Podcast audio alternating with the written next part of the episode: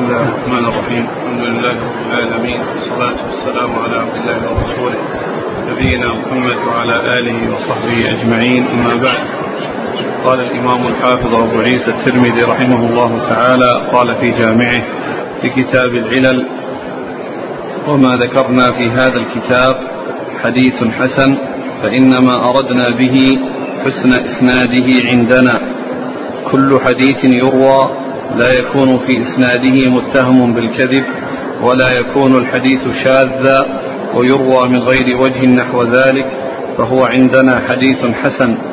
وما ذكرنا في هذا الكتاب حديث غريب فإن أهل الحديث يستغربون الحديث بمعان. رب حديث يكون غريبا. بسم الله الرحمن الرحيم. الحمد لله رب العالمين وصلى الله وسلم وبارك على عبده ورسوله. نبينا محمد وعلى آله وأصحابه أجمعين. أما بعد فالإمام الترمذي رحمه الله ذكر في هذا اصطلاحه في الحسن إذا أتى به مفردا لم يضاف إليه وصف آخر كالصحيح والغريب فإن له فيه اصطلاح خاص ذكره هنا وهو أن يكون الحديث لا يكون في إسناده متهم ولا يكون الحديث شاذا ويروى من غير وجه. فهذا هو الذي عنده في اصطلاحه أنه حديث حسن. وهذا اصطلاح خاص به لأنه قال عندنا فهو عندنا حديث حسن. وهذا الاصطلاح يكون فيه هذه الأمور الثلاثة. أن لا يكون فيه من هو متهم بالكذب وأن لا يكون شاذا والشاذ هو الذي يكون الثقة مخالفا فيه الثقات ومعلوم أنه من قسم المردود الذي هو الشاذ. و ومقابله المحفوظ الذي هو حجة وأن يكون مرويا من غير وجه يعني معناه أنه جاء من طرق متعددة ليس من طريق واحد. فهذا هو الحسن عند الترمذي وهو خاص فيما يأتي به بهذا الوصف دون أن يضاف إليه وصف آخر.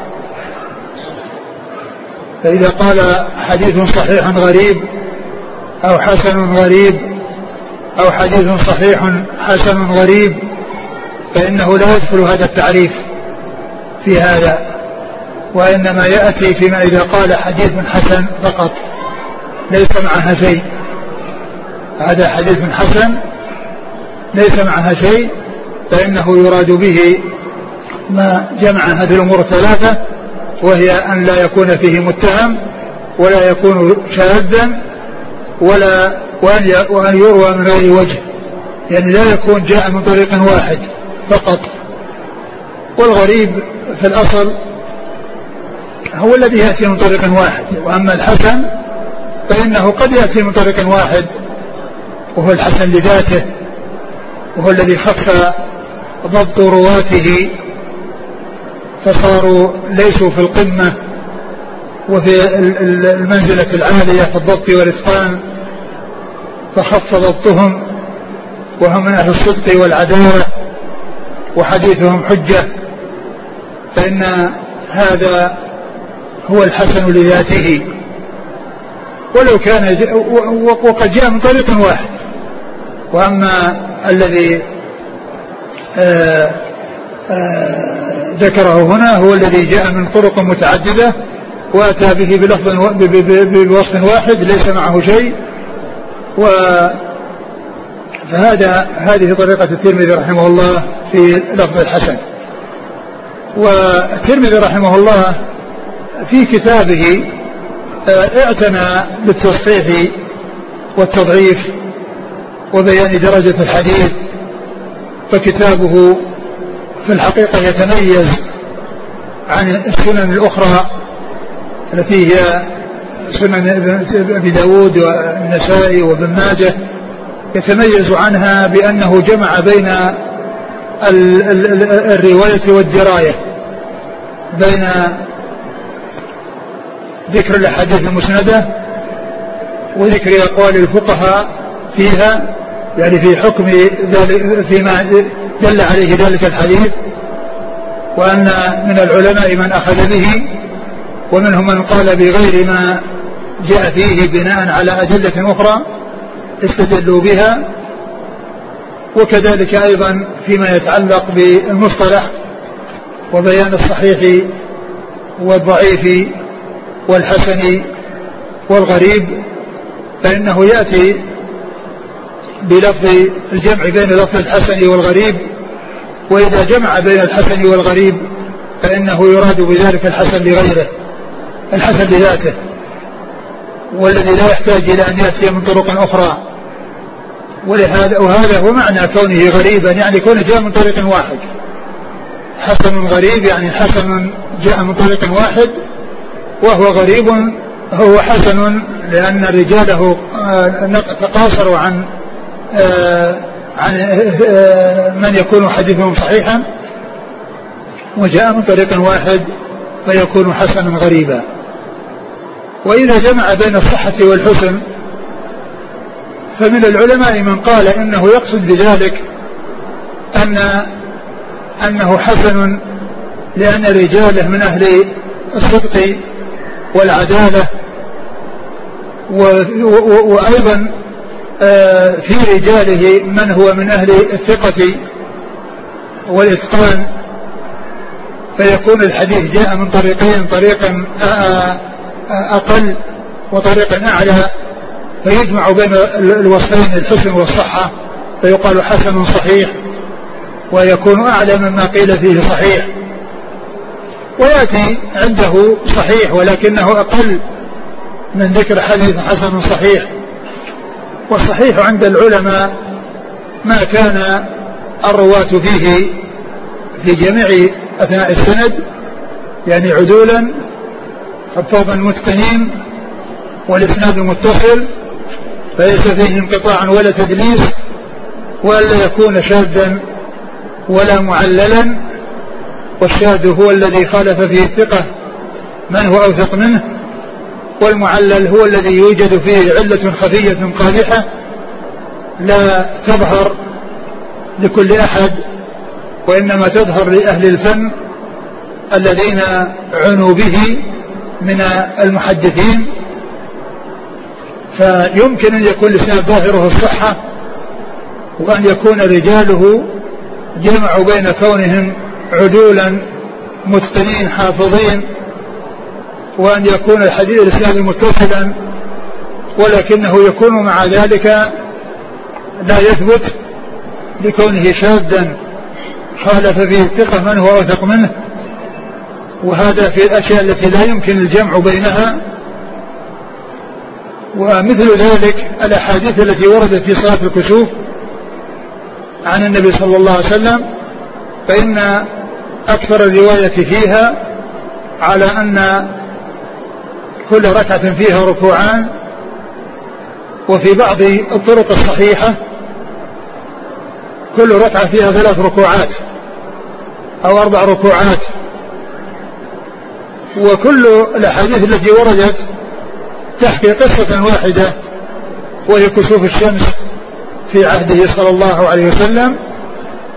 فيكون ما جاء في ذكر الركوعات الثلاث أو الأربعة الثلاثة أو الأربعة في الركعة الواحدة من قبيل الشاذ والمحفوظ هو ما جاء فيه أن كل ركعة فيها ركوعين.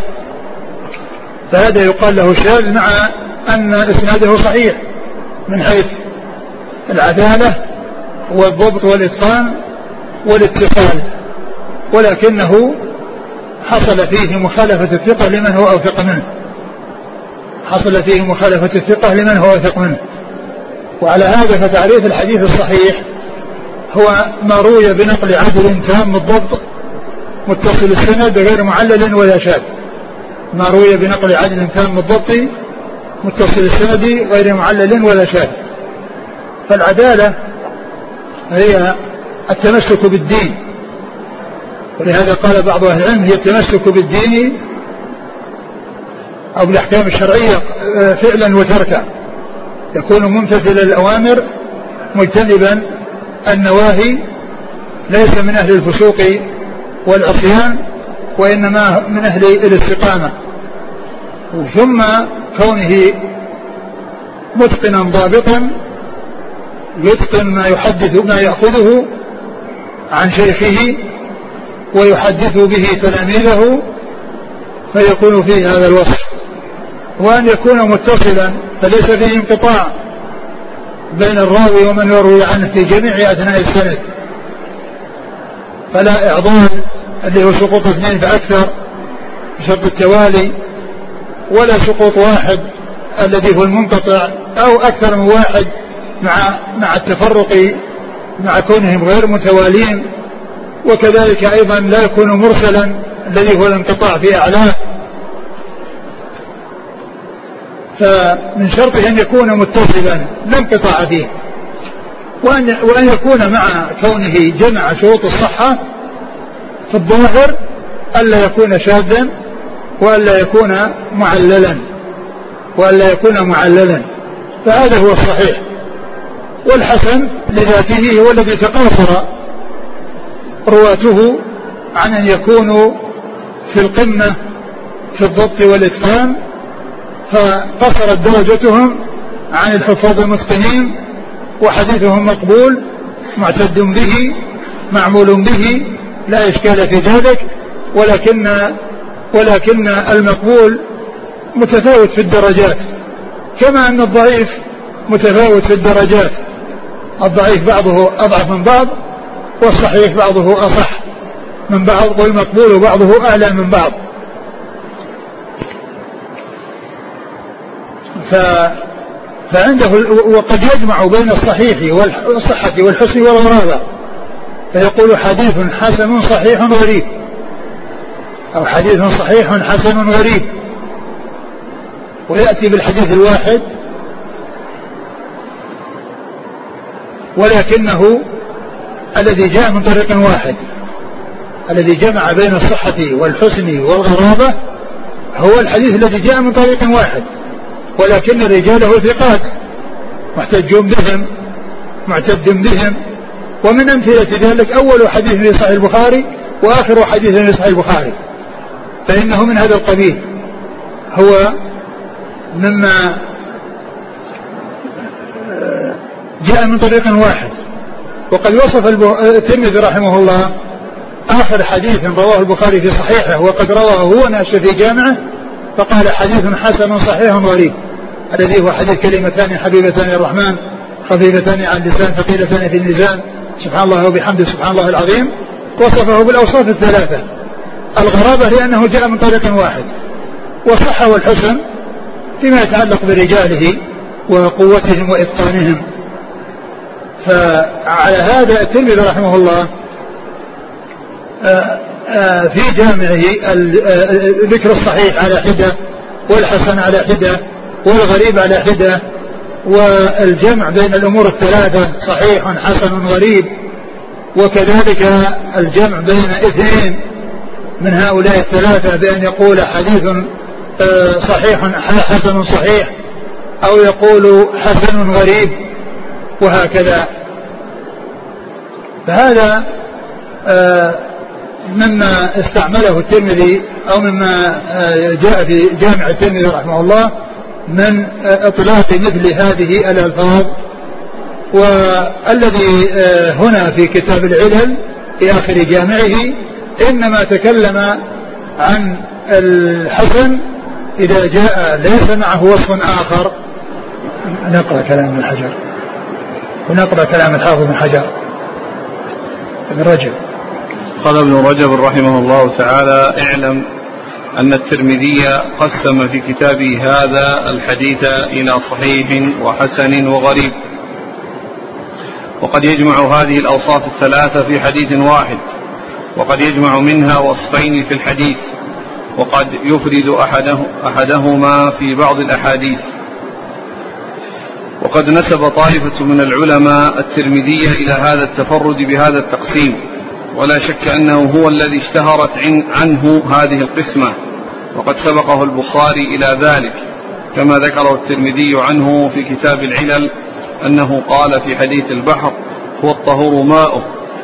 هو حديث حسن صحيح وأنه قال في أحاديث كثيرة هذا حديث حسن.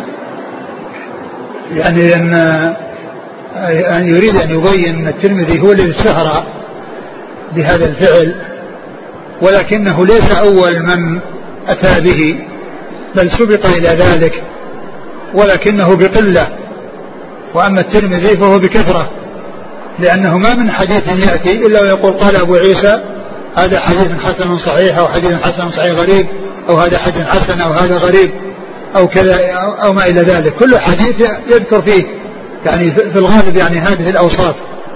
وأما غيره فإنه استعمل ذكر الحسن وذكر الغرابة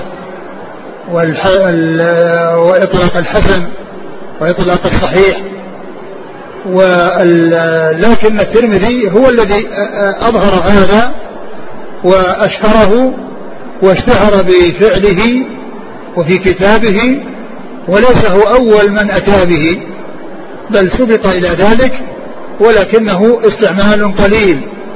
يعني الذين سبقوه استعمالهم قليل ليس كاستعمال الترمذي الذي يأتي وراء الأحاديث كلها إلا ما ندر فيصفها بهذه الأوصاف أو بعض هذه الأوصاف. نعم. وكذلك ذكر ابن أبي حاتم عن أبيه أنه قال في حديث إبراهيم بن أبي شيبان عن يونس بن ميسرة بن حلبس عن أبي إدريس عن عبد الله بن حوالة عن النبي صلى الله عليه وآله وسلم تستجندون أجنادا الحديث. قال هو صحيح حسن غريب. وقد كان أحمد وغيره يقولون حديث حسن. وأكثر ما كان الأئمة المتقدمون يقولون في الحديث إنه صحيح أو ضعيف. نعم يعني بعض يعني العلماء يعني ما يأتون بذكر الحسن وإنما يقول صحيح وصحيح حديث صحيح وضعيف. والحسن داخل عندهم في الصحيح والصحيح درجات. والحسن هو الدرجة الأقل من درجة الصحيح. ولكن الكل مقبول أي الصحيح والحسن. كل منهما محتج به. كل منهما يعمل به. الحسن الصحيح والحسن. فبعض أهل العلم يقول حديث آه، الأحاديث منها صحيح ومنها ضعيف. ويقصد بالصحيح مجموع الاثنين الصحيح والحسن على اعتبار القبول وعدم القبول. القبول لما كان صحيحا ويدخل فيه الصحيح والحسن والضعيف هو ما يقابله. والترمذي وبعض العلماء يأتون بالأوصاف الثلاثة. يأتون بالأوصاف يأتون بالضعيف على حدة ويأتون بالحسن على حدة ويأتون بالصحيح على حدة ويجمعون بين الحسن والصحيح. وعلى هذا فإن من العلماء من لا يذكر الحسن ويكتفي بأنه صحيح ولكنه أقل درجة من, من الذي يوصف بأنه صحيح عند الترمذي وغيره عندما يجمع بين الصحيح والحسن. يعني أن الصحيح أعلى من الحسن ولكنه يتفق معه في أنه مقبول. فإذا لا تنافي بين قول من قال القسمة ثنائية أو القسمة ثلاثية. القسمة الثنائية صحيح وضعيف والقسمة الثلاثية صحيح وحسن وضعيف. لأن القسمة لأن الأول والثاني هما صنف واحد. هما صنف واحد. فلا تنافي بين هذا وهذا. لا تنافي بين قول هذا وقول هذا. لأن من قال حديث صحيح وضعيف أدخل في الصحيح الاثنين الحسن والصحيح. ومن قال صحيح صحيح وحسن وضعيف قسم الصحيح إلى قسمين باعتبار التفاوت في الدرجة. نعم. وأكثر ما كان الأئمة المتقدمون يقولون في الحديث إنه صحيح أو ضعيف ويقولون منكر وموضوع وباطل. نعم. وكان الإمام أحمد يحتج بالحديث الضعيف الذي لم يرد خلافه. ومراده بالضعيف قريب من مراد الترمذي بالحسن. يعني الإمام أحمد يعني يذكرون عنه أنه يحتج بالحديث الضعيف. ليس معنى ذلك أنه يحتج بالحديث الضعيف الذي رجاله لا يحتج بهم وإنما هو الضعيف عنده بمعنى الحسن وهو الضعيف المنجبر لأن هناك ضعيف لا ينجبر هذا لا يحتج به. وضعيف ينجبر هذا هو الذي يحتج به.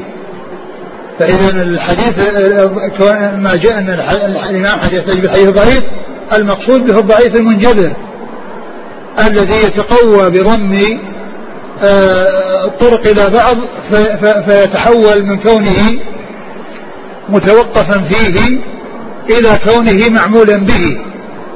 لأن الحسن لغيره هو المتوقف فيه لأنه جاء ما يعضده فتقوى به وانتقل من كونه متوقفا فيه إلى كونه معمولا به وكونه محتجا به. هذا هو الحسن لغيره. لأن حديث ضعيف والضعف محتمل وليس بشديد الضعف وانضم إليه ما هو مثله أو أحسن منه أو قريبا منه فتحول من كونه متوقفا فيه إلى كونه مقبولا معمولا به. إلى كونه مقبولا معمول به.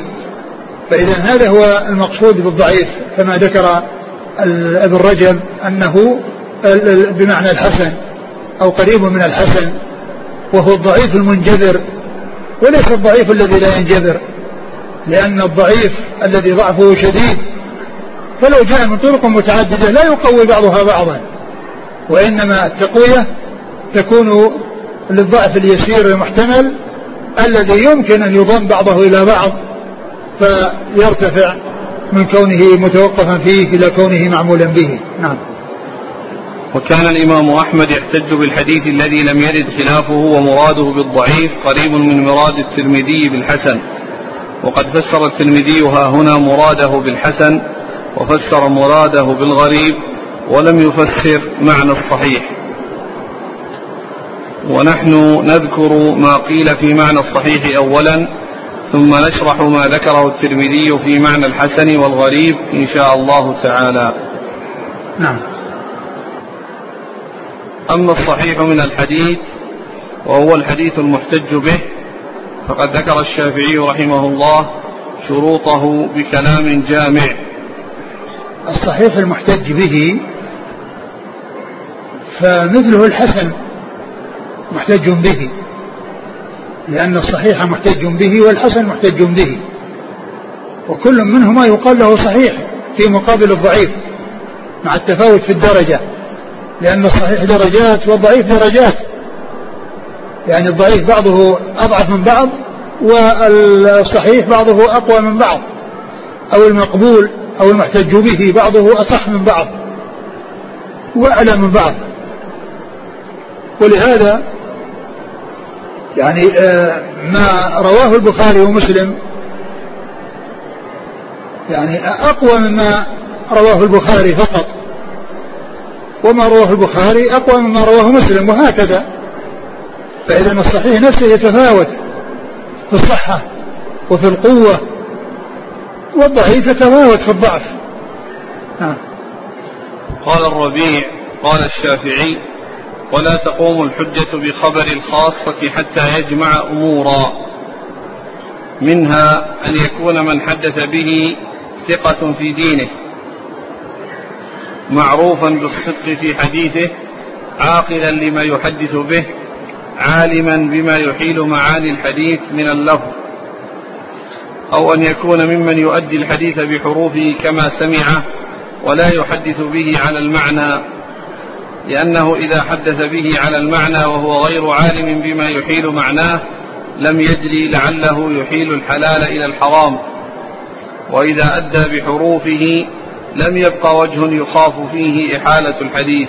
هذا تفاصيل يعني للشروط التي مطلوب أن تتوفر في الحديث ليوصف بأنه صحيح. ليوصف بأنه صحيح. وذلك بأن يكون من أهل الثقة من أهل الثقة في دينه وكذلك من أهل الصدق في روايته وأن يكون متقنا عالما بما يحيل المعاني إذا روى بالمعنى أو يأتي بالألفاظ على ما هي عليه دون رواية بمعنى ولا شك أن هذا هو الأولى وهو الأفضل كما عرفنا فيما مضى في الرواية بالمعنى فهذا تفصيل من الإمام الشافعي رحمه الله في الحديث الذي يحتج به ويعمل به. نعم.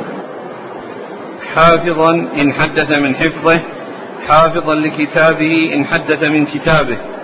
يعني وهذا يتعلق بالضبط والإتقان والحفظ وأنه إن كان يؤدي من صدره ومن حفظه بصدره فإنه يكون آه، حافظا وإذا كان يؤدي من كتابه وليس حافظا في صدره فإنه يحافظ على كتابه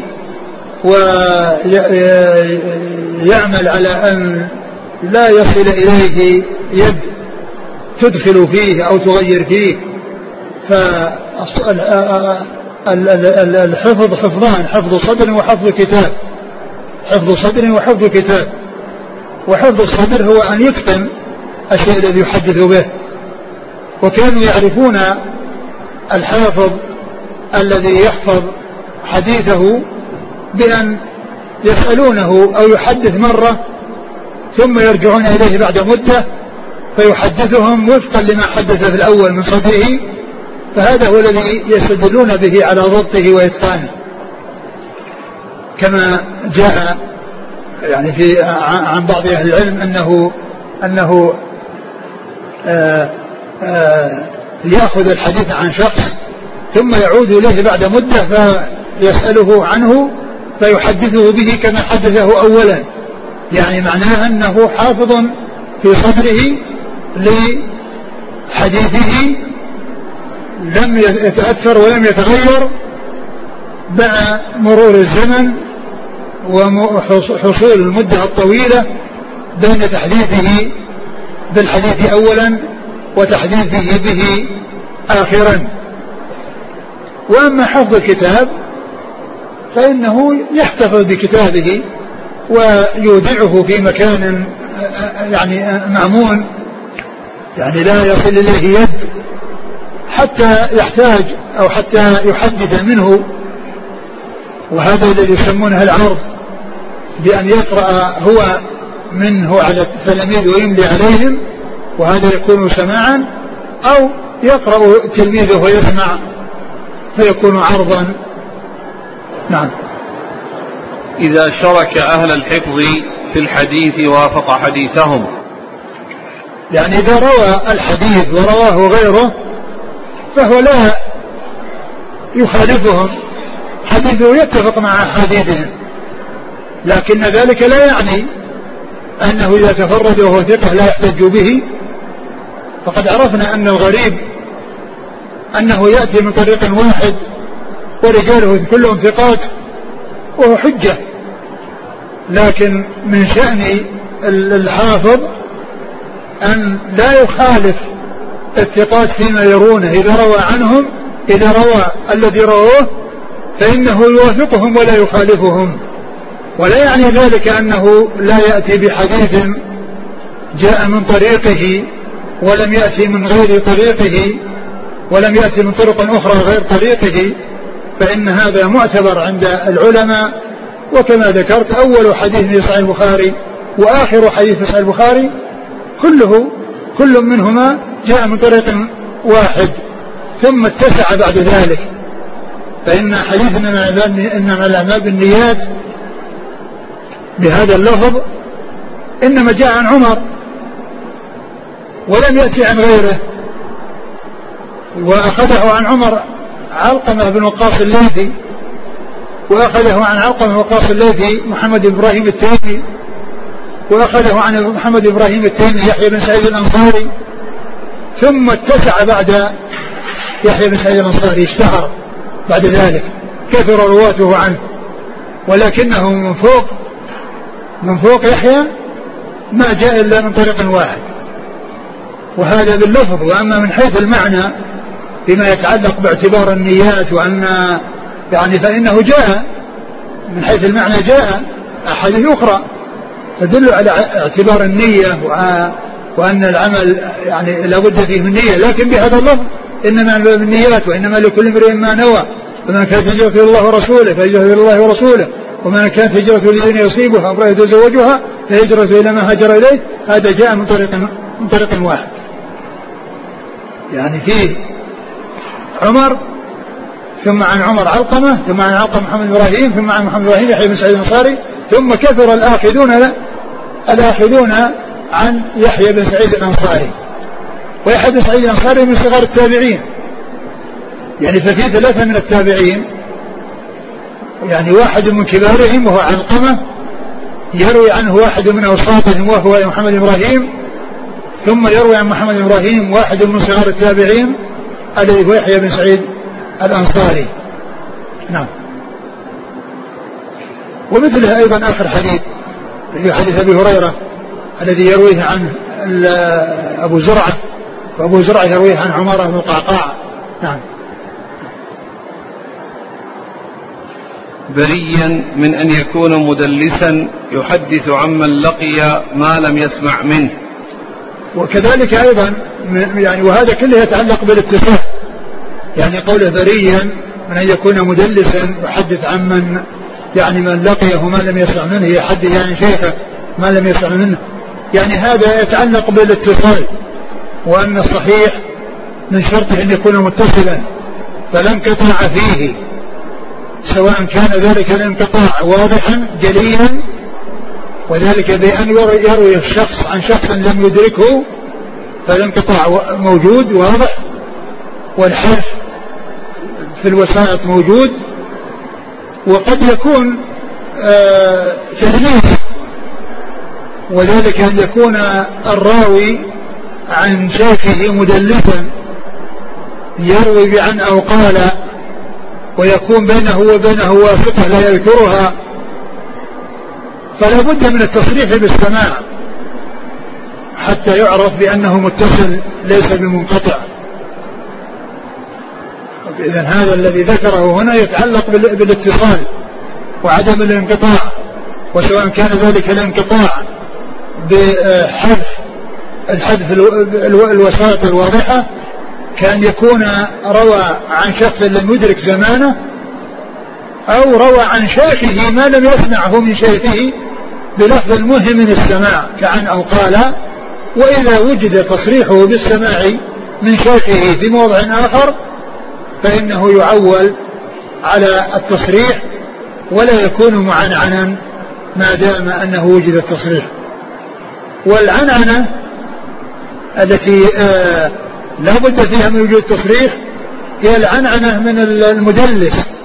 أما الذي لا يعرف بالتدليس فإن عن عند عنه مثل أخبرنا يعني كون آه كونه يقول عن فلان هي مثل أخبرنا الذي غير مدلس. لا فرق بين عن فلان وبين أخبرنا فلان.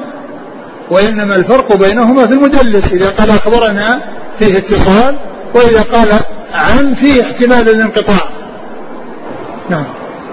بريا من أن يكون مدلسا يحدث عمن لقي ما لم يسمع منه أو يحدث عن النبي صلى الله عليه وسلم بما يحدث الثقات خلافه.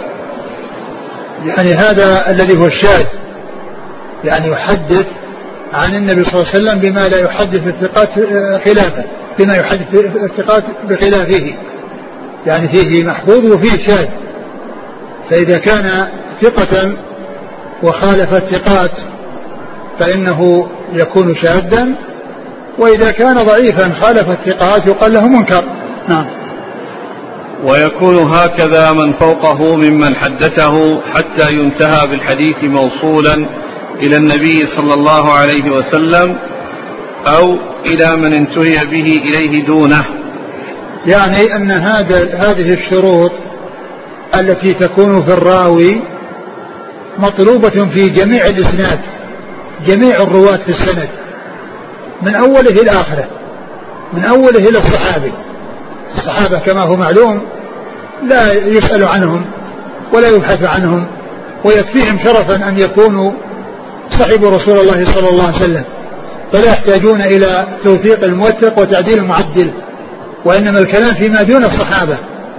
فلا بد أن تكون هذه الشروط التي تشرط في الصحيح موجودة في جميع طبقات الإسناد من أوله إلى التابعي الذي يروي عن الصحابي إلى التابعي الذي يروي عن الصحابي. أو يعني حتى ينتهي إلى النبي صلى الله عليه وسلم أو ينتهي إلى من دونه. وإذا انتهى إلى الصحابي قيل له الموقوف. وإذا انتهى إلى من دونه قيل له المقطوع. سواء كان انتهى إلى تابعي أو تابع تابعي. المهم أن أن الصحيح أو الإسناد الصحيح هو الذي يكون رجاله اتصفوا بهذه الصفات إلى منتهى. والمنتهى إما أن يكون الرسول صلى الله عليه وسلم فيكون مرفوعا وإما الصحابي فيكون موقوفا. وإن كان الانتهاء إلى من دون الصحابي التابعي أو من دون التابعي قيل له مقطوعا. ويحكم بصحته إذا كان الرجال في جميع أثناء السند متصفين بهذه الصفات. نعم. لأن كل واحد مثبت لمن حدثه ومثبت على من حدث عنه. مثبت لمن حدثه أي التلميذ الذي يأخذ عنه. ومثبت على من حدثه الذي هو شيخه لأنه أسند إليه وأضاف إليه شيئا. يعني فكل راو من الرواة المطلوب فيهم أن يكون متصل بهذه الصفات هو مثبت لغيره ومثبت على غيره.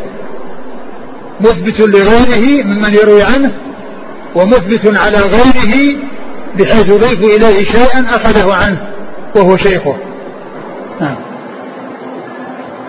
قال ومن كثر غلطه من المحدثين ولم يكن له أصل كتاب صحيح. لم نقبل حديثه.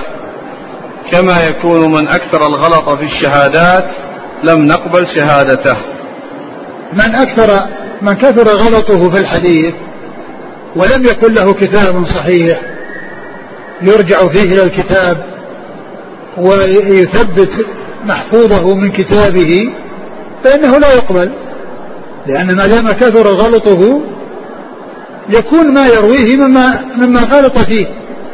فلا يقبل ما أضافه إلى الرسول صلى الله عليه وسلم بإسناده إلى رسول الله عليه الصلاة والسلام أو إلى غيره. فمن كثر غلطه وليس عنده كتاب مشتمل على حديثه يرجع إليه أو يرجع إليه آه، ليثبت محفوظه وليسلم من التحديث بما هو خطأ لكونه لم يكن حافظا في صدره بل هو حافظ لكتابه. إذا كان الكتاب موجودا مع غلط مع كونه يغلط ورجع إلى الكتاب فإنه آه، أمن الغلط من الكتاب.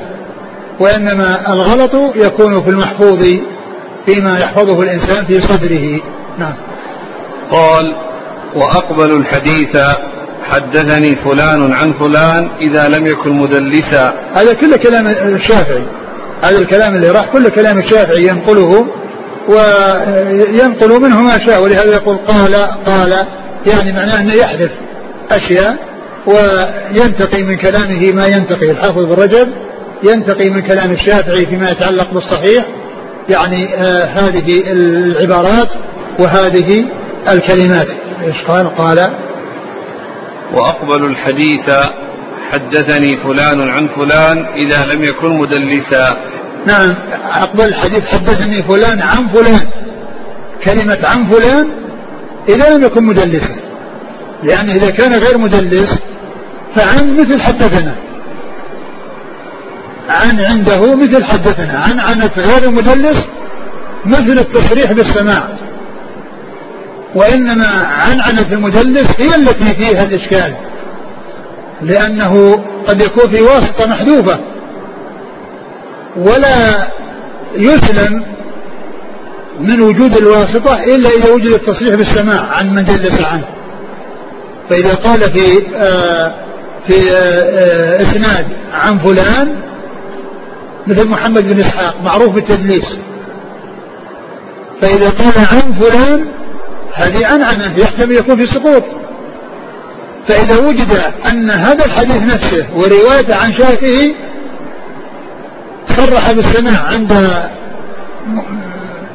إمام من الأئمة في كتاب من كتبه بأن يكون مثلا عند الترمذي في عنعنة وفي مسند الإمام أحمد في تصريح بالسماع. عند ذلك يذهب احتمال السقوط بسبب العنعنة إذا صرح بالسماع يعني غير المدلس يقبل منه العنعنة والمدلس هذا هو الذي عنعنته تؤثر على الرواية إلا إذا وجد التصريح بالسماع عنده بهذا الحديث نفسه في مصدر آخر من مصادر السنة. نعم. ومن عرفناه دلس مرة فقد أبان لنا عورته في روايته. وليست تلك العورة بكذب فيرد بها حديثه ولا على النصيحة في الصدق. فنقبل ولا ولا, ولا ولا على النصيحة نعم. في الصدق. نعم. فنقبل منه ما قبلنا من أهل النصيحة في الصدق فقلنا لا نقبل من مدلس حديثا حتى يقول حدثني أو سمعت. يعني المدلس إذا روى بالعنعنة فقد يكون آه، حصل منه آه، السقوط وقد يكون حصل منه عدم السقوط. وإذا وجد أنه دلس في مرة من المرات يعني تبين أنه من أهل التدليس. وإن كان أهل التدليس يتفاوتون فيه من يدلس نادرا وفيه من يدلس كثيرا. لكن من دلس فإنه أبان عن يعني عورته وعن نقصه يعني في الرواية فلا يقبل منه إلا ما صرح بالسماع. لا يقبل منه إلا ما صرح بالسماع. إيش يقول؟ العبارة ومن عرفناه دلس مرة, مرة نعم. فقد أبان لنا عورته في روايته يعني أنه دلس. عرفنا أنه مدلس. يعني إذا عرفنا تدليسه مرة واحدة عرفنا أنه مدلس. نعم. وليست تلك العورة بكذب فيرد بها حديثه؟ نعم ليست بكذب فيرد بها حديثه. لأن الكذاب هو الذي يرد حديثه. وأما هذا ففيه آه، عدم إظهار الإسناد. عدم إظهار الإسناد وعدم آه، اتصاله. فإذا صرح بالسماع زال الإشكال.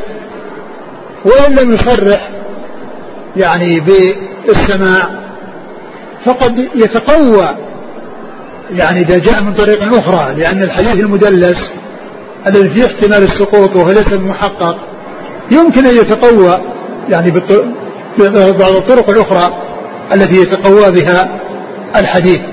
نعم. عن عورته. وليست تلك العورة بكذب فيرد بها حديثه. يعني لا يرد حديثه يعني معناه إذا دلس خلاص نقول ما يقبل حديثه مثل ما يرد حديث الكذاب. نعم. ولا على النصيحة في الصدق فنقبل منه ما قبلنا من أهل النصيحة في الصدق. وليس على النصيحة في الصدق بمعنى أننا نعامله معاملة الذين نعرف عنهم التدليس ولا مرة واحدة. فنقبل ما جاء عنه.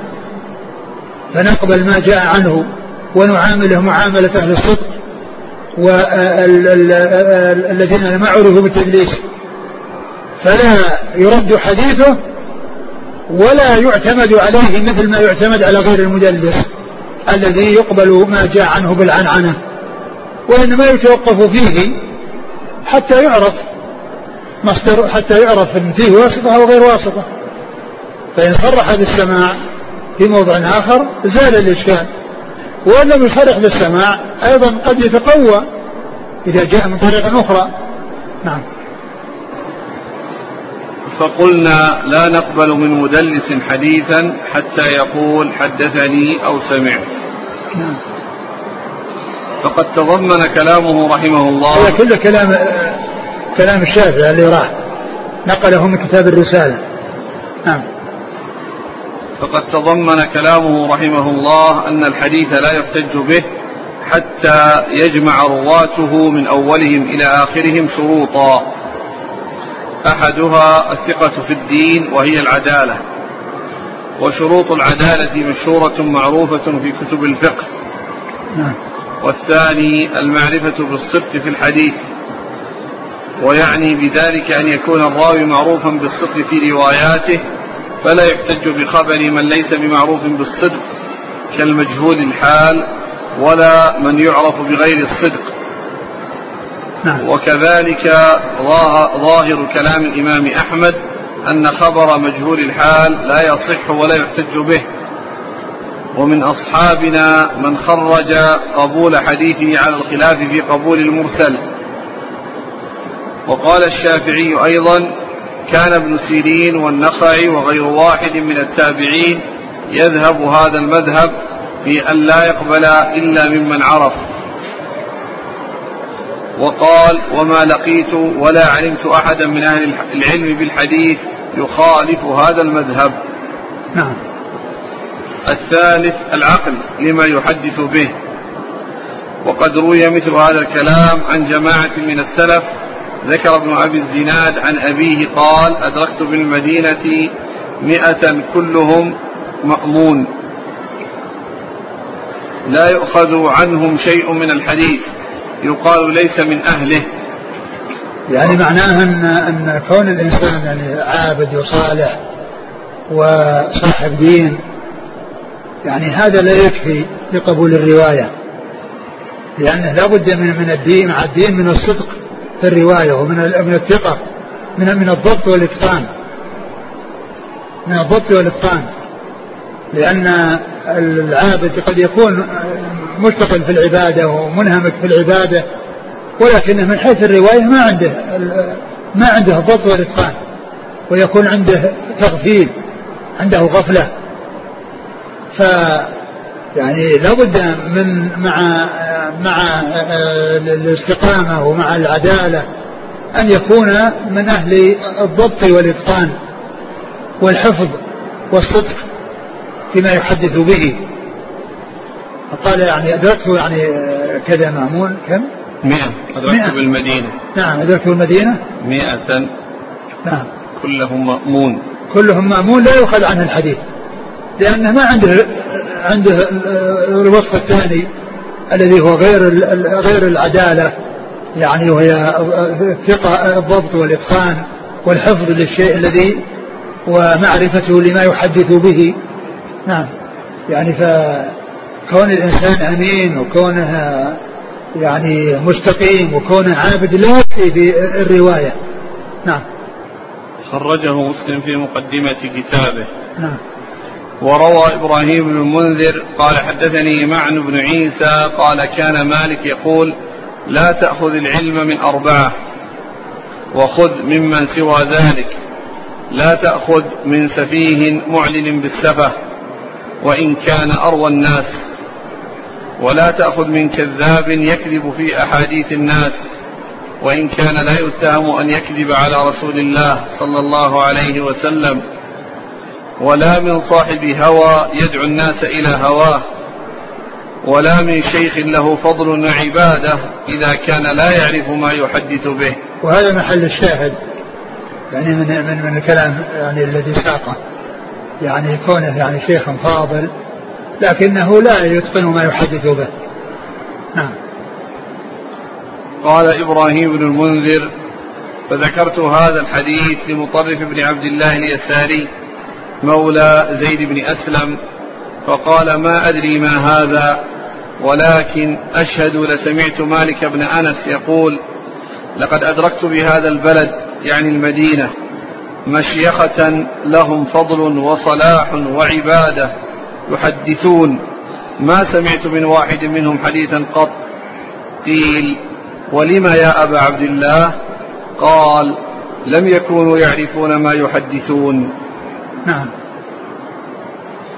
وروى ضمرة عن سعيد بن عبد العزيز عن مغيرة عن إبراهيم قال لقد رأيتنا وما نأخذ الأحاديث إلا ممن يعرف حلالها من حرامها وحرامها من حلالها وإنك لتجد الشيخ يحدث بالحديث فيحرف حلاله عن حرامه وحرامه عن حلاله وهو لا يشعر.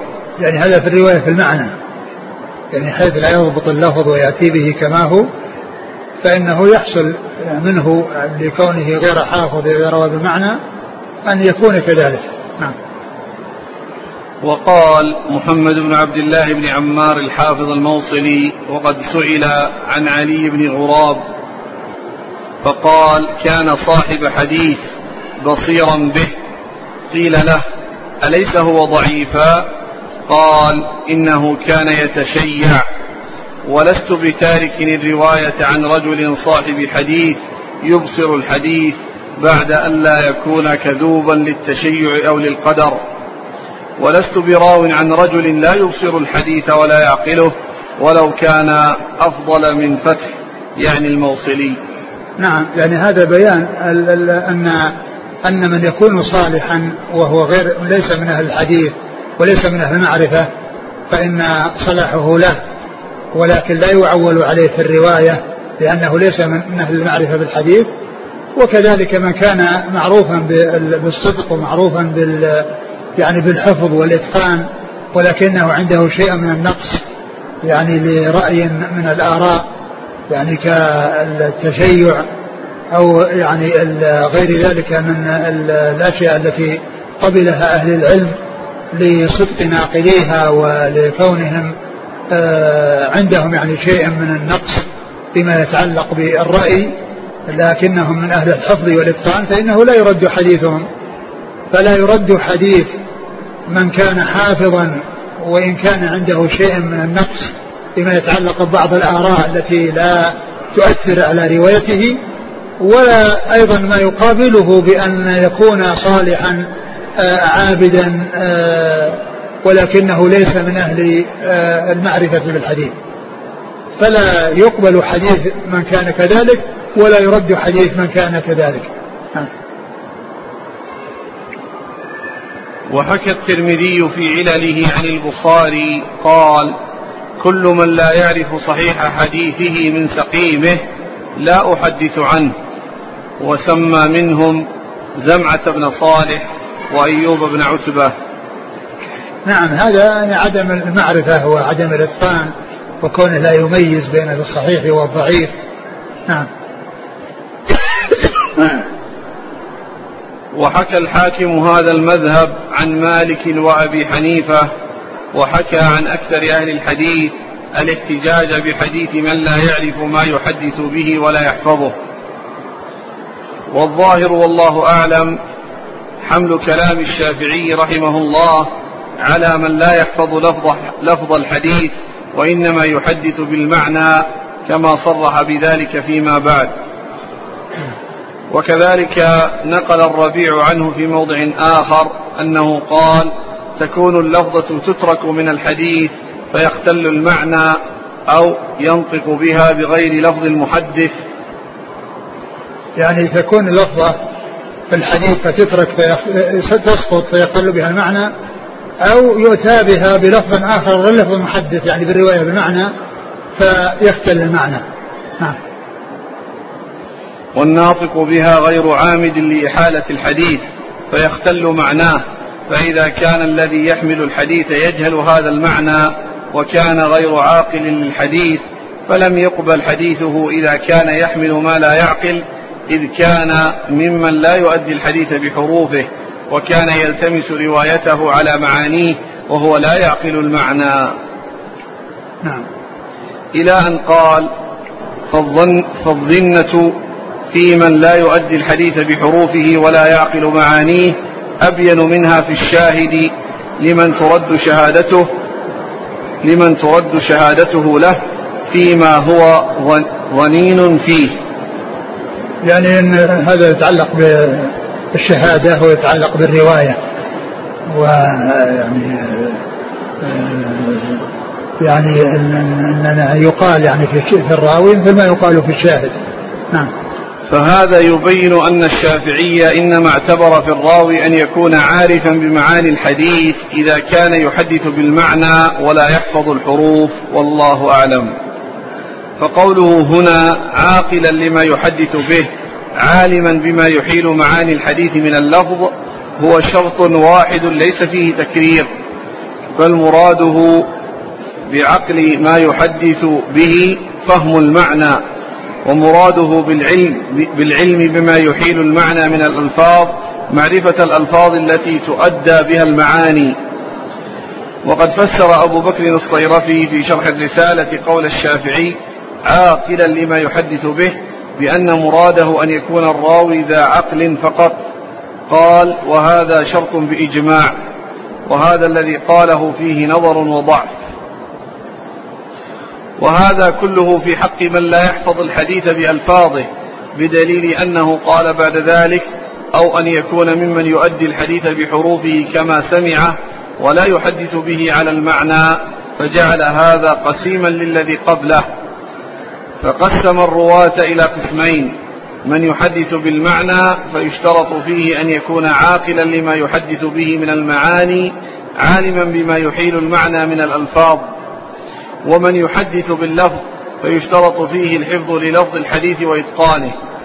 وما علل به من اشتراط معرفة المعنى واللفظ المؤدي له فهو حق واضح وقد سبق معنى ذلك عن إبراهيم النخعي. وقد قال أحمد في رواية الأثرم سعيد بن زكريا المدايني كنا كتبنا عنه ثم تركناه. قيل له لما؟ قال لم يكن أرى به في نفسه بأسا ولكن لم يكن بصاحب حديث. وهذا محمول على أنه كان يحدث من حفظه أيضا فيخشى عليه الغلط أو يخشى عليه الغلط. يخشى نعم. الرابع حفظ الراوي. فإن كان يحدث من حفظه اعتبر حفظه لما يحدث به. لكن إن كان يحدث باللفظ اعتبر حفظه لألفاظ, لألفاظ الحديث. وإن كان يحدث بالمعنى اعتبر معرفته بالمعنى وباللفظ الدال عليه كما تقدم. وإن كان يحدث من كتابه اعتبر حفظه لكتابه. وقد سبق كلام الأئمة واختلافهم في جواز التحديث من الكتاب وفي صفة حفظ الكتاب بما فيه كفاية. الخامس أن يكون في حديثه الذي لا ينفرد به يوافق الثقات في حديثهم. فلا يحدث بما لا يوافق الثقات. وهذا الذي ذكره معنى قول كثير من الأئمة الحفاظ في الجرح في كثير من الرواة يحدث بما يخالف الثقات. يعني يحدث بما يخالف الثقات في الشيء الذي يروونه ويرويه هو معهم. ولكن لا يعني ذلك أنه يأتي بحديث ما أتى به غيره. هذا هو الغريب الذي يكون صحيحا ويكون ثابتا. ولكن الشيء الذي رواه هو ورواه غيره يخالفهم في ما رووه.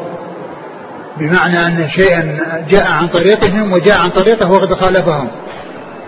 أما الحديث الذي يستقل به من هو ثقة محتج به وبانفراده فإن هذا يعول عليه ولا يقال فيه أنه خالف الثقات يعني مخالفة الثقات في كونه روى ما رووا ولكنه خالفهم رووا على على على نحو ورواه على نحو آخر خالفهم فيه أما كونه يستقل بالحديث وهو من أهل الثقة وأهل الإتقان فإن روايته معتبرة نعم. أو يحدث بما لا يتابعه الثقات عليه. لكن الشافعي اعتبر أن لا يخالفه الثقات ولهذا قال بعد هذا الكلام بريا أن يحدث عن النبي صلى الله عليه وسلم بما يحدث الثقات خلافه. وقد فسر الشافعي الشاذ من الحديث بهذا. قال يونس بن عبد الأعلى سمعت الشافعي يقول ليس الشاذ من الحديث أن يروي الثقة حديثا لم يروه غيره.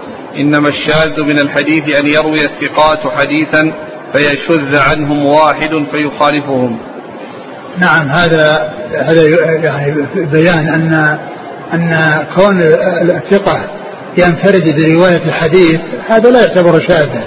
هذا قال غريب ولكنه غريب صحيح مقبول لا إشكال فيه. وإنما الشاذ أن يروي الثقات يعني في شيء معين ثم يروي آه، شيئا بخلافهم مثل الحديث الذي أشرت إليه فيما يتعلق بالكسوف وأن من روى ثلاثة ركوعات أو أربع ركوعات الركعة الواحدة مخالف لرواية الثقات الذين رووا ركوعين في الركعة الواحدة. وكذلك مثل الحديث الذي فيه في السبعين ألف الذين أنهم لا يرقون وإنما الذي لا يسترقون وأما يرقون فإنها شاذة. لأن كون الإنسان يرقي هذا لا إشكال فيه والرسول صلى الله عليه وسلم رقى. حصلت منه الرقية عليه الصلاة والسلام. وكون الإنسان يأتي ويرقي غيره ويحسن إليه هذا ليس من من الاسترقاء الذي يكون فيه التعويل أو الاعتماد على طلب ذلك من الغير فكلمة يرقون مثلا في بعض الرواة الروايات لا يرقون. يعني هذه مخالفة للروايات الأخرى التي فيها يسترقون. وكذلك يعني غيره. فإذا الشاذ هو الذي يخالف الثقة الثقات فيما, فيما رووه بأن يروا يروون بأن يروا الشيء على نحو ثم هو يروي نفس الذي روى على نحو آخر يخالفهم فيه. وأما أن ينفرد في حديث عن رسول الله صلى الله عليه وسلم وهو ثقة فإن هذا لا يعتبر شاذا وإنما يعتبر غريبا آه، مقبولا معتمدا عليه معتدا به. نعم. وأما أكثر الحفاظ المتقدمين فإنهم يقولون في الحديث إذا تفرد به واحد فإن لم يروي الثقات خلافه إنه لا يتابع عليه ويجعلون ذلك علة فيه. اللهم إلا أن يكون ممن كثر حفظه واشتهرت عدالته وحديثه كالزهري ونحوه. يعني الذي لا يحتمل تفرده هذا هو الذي يعني لا يقبل. وأما من يحتمل تفرده فإنه يعول على روايته. والله تعالى أعلم وصلى الله وسلم وبارك على نبينا ورسول نبينا محمد وعلى آله وأصحابه أجمعين. و وأرغب من أقول أن الكتاب الذي هو المجموع مجموع الرسائل وزع عليكم قبل شهرين. فأنا أريد أن أعرف من منكم قرأ هذا المجموع من أوله إلى آخره. ومن كان كذلك فإنه يرسل اسمه وبلده. ورقم جواله إذا كان له جوال. من قرأ الكتاب من أوله إلى آخره المجموع كله. جزاكم الله خيرا وبارك الله فيكم. والهمكم الله الصواب ووفقكم للحق. نفعنا الله بما سمعنا وغفر الله لنا ولكم وللمسلمين أجمعين. آمين. يقول السائل أحسن الله إليكم. هل يريد الترمذي الحكم على السند بالحسن؟ أو الحكم على المتن حيث قال فإنما أردنا به إسناده عندنا. حسن إسناده عندنا.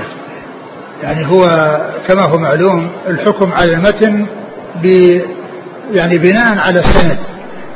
لأن الحكم على المتن بكونه حسن هو من أجل إسناده. ومن المعلوم أنه قد يقال عن إسناده حسن وهو أقل من حديث حسن.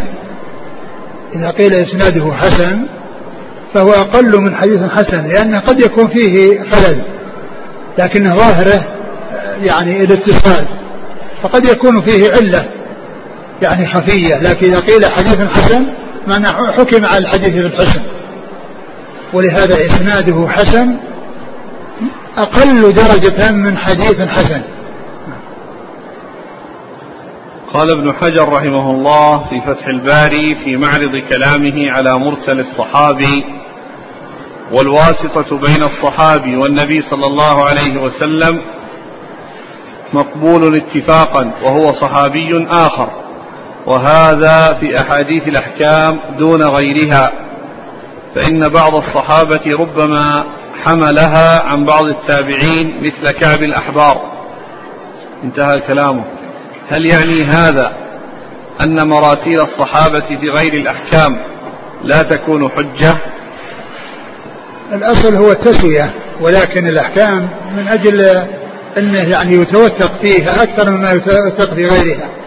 يعني مثل الجماعة الذين قالوا أن أن حديث الرقائق وحديث كذا أنه يتسهل فيها ما لا يتسهل في الأحكام لأن الأحكام يبنى عليها آه، آه، آه، أحكام شرعية. وأما يعني شيء فيه رقائق أو فيه كذا هو الأصل أنه لا يقبل إلا ما كان ثابتا كما ذكر ذلك مسلم في صحيحه في مقدمة صحيحة أن أنه لا بد يعني من من من ذلك في الأحكام وفي وفي الرقائق وغير ذلك. يعني إن التعويل يعني على الأحاديث يعني سواء كان في, هذا أو في هذا. لكن آه لكن بعض العلماء يرون أن الأمر في غير الأحكام أهون أهون من غيره. والأصل أن الصحابة رضي الله عنهم وأرضاهم إنما يرون عن الصحابة وإذا رووا عن غيرهم فهو نادر وقد يبين يعني هذا الذي رووه. نعم. قول التابعي من السنة كذا. هل يكون هذا موقوفا متصلا؟ يعني من سنة الصحابي أو يكون مرفوعا مرسلا؟ يعني من سنة النبي صلى الله عليه وسلم. لا ما يقال مرسل ما يقال أنه مرفوع. الذي يعتبر كلامه مرفوع هو السن الصحابي. إذا قال من السنة كذا فإنه يضيف إلى ذلك الرسول صلى الله عليه وسلم. وأما من السنة كذا من التابعي فليست مثل قول الصحابي من السنة كذا. وقد يكون مقصود به يعني آه، شيء فهمه وقد يكون المقصود سنة الصحابة أو عن أحد من الصحابة. ما الفائدة من معرفة الحسن والصحيح إذا كان كلاهما مقبول؟ ما الفائدة العملية من هذا التقسيم؟ لا شك أن الفائدة قائمة وهي الترجيح. يعني الترجيح إذا كان مثلا آه، يعني حصل آه، يعني جمع يعني بين ما هو صحيح وما هو حسن فإن هذه مسوغات الترجيح. من مسوغات الترجيح لما هو صحيح على ما هو حسن. عندما يكون هناك تعارض ولا يمكن الجمع فإنه يرجح ما كان صحيحا على ما كان حسنا. هل التدليس علة قادحة في الحديث؟ وأي نوع من أنواعه يقدح؟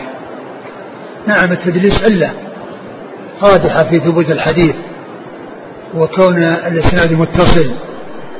ولهذا رواية المدلس إذا لم يوجد في التصريح تصريح بالسماع فإنها لا يعتبر الحديث ثابتا بهذا الطريق الذي جاء عن مدلس.